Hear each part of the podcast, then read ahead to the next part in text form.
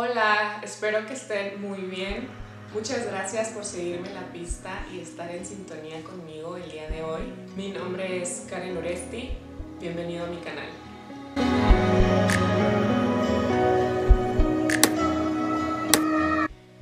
Agradezco mucho todos sus comentarios. La verdad es que se siente bien padre que te busquen para decirte que las cosas que yo estoy sintiendo, también ustedes en algún punto de su vida o en este momento las están sintiendo. Es bien interesante cómo no estamos acostumbrados a hablar de nuestras emociones, incluso hasta con nuestros mejores amigos. Y no es porque no queramos a nuestros amigos, y a veces no es ni siquiera porque nosotros mismos no quisiéramos hablar de esto. Creo que hay partes de nosotros que no pueden hablar de las cosas que nos pasan o de las emociones que estamos teniendo porque simplemente desconocemos la manera de comunicarlas o de sentirlas. Algo que es muy común y que una de mis amigas al ver uno de mis videos me dijo, es que yo pensé que eso que me había pasado en la primaria ya no lo recordaba o ni siquiera me imaginaría que eso que me sucedió fuera algo que estuviera repercutiendo en mi vida actual de adulta. Y la cosa es que no nos enseñan desde niños a afrontar la mayoría de las situaciones y entonces cuando crecemos somos una especie de analfabetas emocionales. Y la verdad no es porque nuestros papás sean malos, es simplemente porque a ellos tampoco les enseñaron y hemos venido creciendo en una cultura de desinformación, de analfabetismo emocional, que generación tras generación nos han enseñado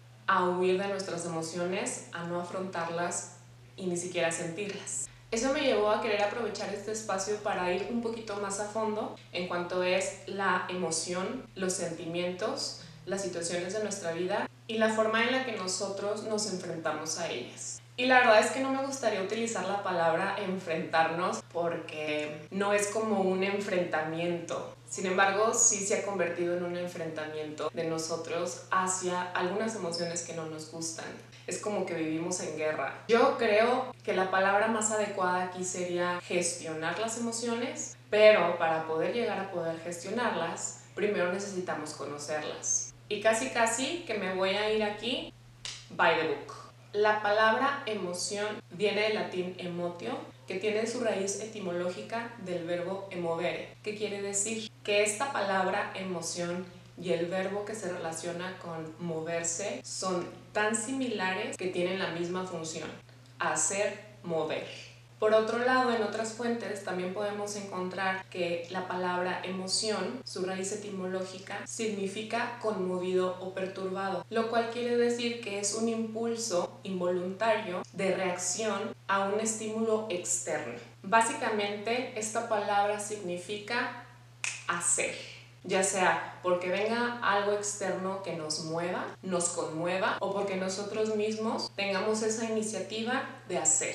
Es bien curioso este concepto, porque si ustedes se ponen a pensar acerca de sus emociones, como que son cosas tan en nosotros mismos, tan dentro, que lo que menos te pones a pensar es que nos invitan a movernos. Por ejemplo, ¿qué invitación a moverme me da la tristeza? Como que no cuadra. Pero nos vamos a ir un poquito atrás en el tiempo para que veamos cuál es la relación entre la emoción y el movimiento. Para empezar, es necesario saber que tenemos cinco emociones básicas. La alegría, el amor, el miedo, la tristeza y el enojo.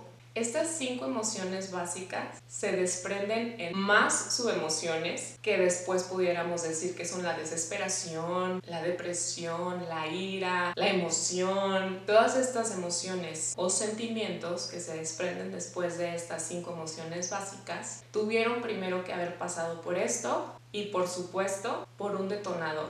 Un detonador es una situación externa que hace que nosotros sintamos una emoción hacia eso.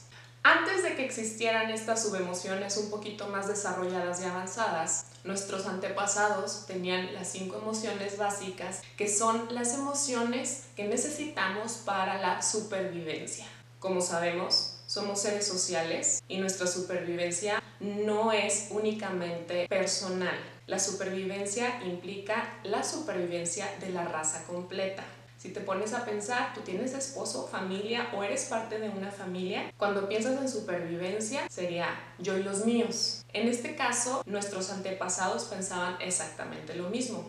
Teniendo únicamente el desarrollo básico de estas cinco emociones, nuestros antepasados pudieron lograr eso, la supervivencia y la prevalencia de la raza humana.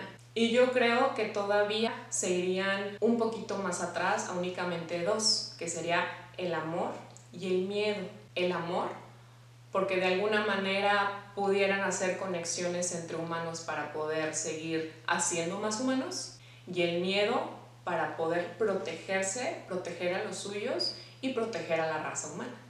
Si se fijan, en este aspecto, las emociones sí implican una acción. Como tengo miedo, actúo para protegerme. Como siento amor, actúo para relacionarme. Y en el caso de las otras tres emociones, también tienen su porqué y también detonarían una acción. El enojo. Cuando tengo enojo, pongo límites. Cuando estoy alegre, hago cosas. Cuando estoy triste, le doy un descanso a mi cuerpo. Las cinco emociones están hechas para sobrevivir.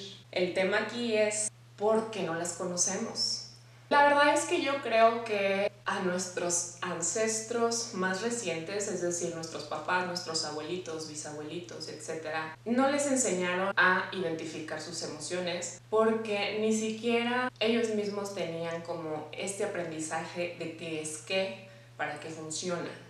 Y de cierta forma, a lo largo de la historia, se ha creado un tabú en relación a algunas emociones. Por ejemplo, no sé, digamos en los años 40, 50, cuando los psiquiatras estaban experimentando con lobotomías. Imagínense tener depresión o síntomas de depresión o histeria en esos tiempos pues claro que no querías mostrárselo a nadie, decírselo a nadie, le tenías miedo tenerlo, miedo a sentirlo, lo cerrabas, lo, lo apagabas, lo reprimías al grado de que nadie se enterara, pero evidentemente lo seguías pasando de generación en generación. Entonces nunca se aprendió a afrontar estas emociones. Por miedo, por tabús. Imagínate, si me creen loca, me van a matar, me van a hacer una lobotomía. Y de hecho todavía en nuestra sociedad actual, en muchos de los casos donde hay crímenes y que son como, podríamos decirle, crímenes pasionales, atacamos a los victimarios de una forma horrible sin saber lo que hay más atrás. No estoy justificando los crímenes, solo estoy diciendo que existen cosas muchísimo más profundas, no solamente dentro de nosotros, sino a lo largo de nuestra historia, que nos han llevado a estar viviendo el momento presente. Si han visto mis demás videos, y de hecho el corazón de mi canal es hablar de mi vida como yo la he vivido, saben que utilizo muchos ejemplos personales. En este ejemplo en específico voy a hablar de mi bisabuela y mi abuela maternas. Mi bisabuela fue la hija que resultó como producto de una relación entre el dueño de una hacienda, un español, y una de las criadas que era indígena cuando los dueños de la hacienda, o mejor dicho, los señores que tenían a este hijo, se dan cuenta de que la criada está embarazada y de que efectivamente es de este muchacho, hacen que lleve su embarazo completo y después, cuando tiene a la bebé, la corren de la casa y se quedan con la bebé, la cual adoptan las tías. Quiero que vayan observando un poquito acerca de la carga emocional. Me cuenta mi mamá que mi bisabuela, es decir, su abuela, era una mujer que siempre estaba muy triste, que siempre la veían como en su mecedora, muy calladita. Una mujer grande, y a lo mejor no tan grande, porque creo que murió joven, a los sesenta y tantos años, que no mostraba mucha alegría ni tampoco mucho entusiasmo por la vida. Y quizás es común pensar, bueno, se quedó en la hacienda, obtuvo el apellido de los de León. La verdad es que cuando ella decide casarse e irse con su esposo, la desheredan, se queda sin nada y se va. Aquí ya tenemos dos grandes pérdidas, la de su mamá y la de su familia de adopción y su padre. Cuando se va y tiene hijos, viene la historia de mi abuelita en la que me cuenta que tuvieron muchas necesidades, tuvieron muchas limitaciones y gran parte de la vida de mi abuelita se la pasó trabajando desde muy niña, pidiendo trabajos chiquitos para que le dieran a lo mejor algo de comida, algo de dinero para poder llevar a casa. Mi abuela, por su parte, llegó a tener un puesto muy alto en una asociación mutualista. Luego de ser una directora de esta asociación. Y quiero que se fijen como en esta historia donde tenemos estas dos separaciones muy grandes de mi bisabuela, en las cuales interviene mucho el reconocimiento. Es decir, no reconocen a su mamá y la corren. Y cuando ella se va a casarse, no la reconocen y la dejan a su suerte. Y entonces viene mi abuela como a querer contrarrestar este reconocimiento y de alguna u otra forma se hace una mujer importante en el ámbito en el que se desarrolla. La verdad es que yo a mi abuela la recuerdo también un poco enojona, no sonriendo tanto y ahora que hago esta introspección realmente puedo ver por qué. El hilo de este ejemplo es la tristeza y de cómo la tristeza nos empujó a actuar. En el caso de mi bisabuela, de alguna manera, esto de que mi mamá no fue reconocida hizo que a ella algo le moviera para irse. Quizás en un enojo. Después de mi abuela, esto de los no reconocimientos que vienen de su mamá y de su abuelita, igual quizás también en un enojo, la hacen yo soy más fuerte, yo puedo y me puedo plantar siendo una mujer importante en el ámbito en el que me desarrollé. Aquí las acciones sí son importantes, sin embargo para este video quisiera darle más importancia a esta línea de emoción que se dio con el tiempo, que no es casualidad que yo sufra de depresión. Y no voy a decir sufro, porque realmente ya no sufro. No es casualidad que yo tenga esta condición en mi sistema de depresión. Quizás es porque en mi familia no nos enseñaron a observar la tristeza, a poder darle su lugar, a poder gestionarla, a conocerla. Y mis antepasadas, en su analfabetismo emocional, para poder tapar la tristeza, mejor trajeron el enojo e hicieron algo. Esto es clave. ¿Cuántas de las emociones que tú tienes realmente las observas tal como son y a cuántas les pones otro filtro. Y digo otro filtro porque si lo que realmente siento es tristeza, pero no puedo sentir tristeza por X razón, mejor me enojo. Ese sería un filtro. Y para esto les voy a invitar a que hagan un ejercicio que quizás es un poquito Quizás es un poquito conmovedor, pero que si realmente están interesados en conocer a conciencia, esta dinámica les puede ser muy útil. Los voy a ir guiando para que en esta dinámica puedan ir pausando el video si así lo desean y también haciéndoles preguntas y afirmaciones claves para poder identificar las emociones. Piensa una situación actual que te cause conflicto. Puede ser algún tema en el trabajo, algún tema con tus hijos, un tema en específico con tu pareja. No tiene que ser un gran conflicto si no lo tienes en este momento. Puede ser algo tan sencillo como me pidieron dar una presentación y estoy demasiado nervioso y no puedo dar la presentación. Piensa en este conflicto. Lo primero, cierra tus ojos. Siente el conflicto. Siente los nervios Siente el enojo, siente la tristeza, siente lo primero que te venga a tu mente y a tu cuerpo, lo que sea. Piensa en la situación, piensa en las palabras que se comparten. Y si no se habla, piensa en las cosas que se hacen en esta situación, cómo se están actuando, quiénes intervienen, tú dónde estás, cuál es tu rol en esta situación.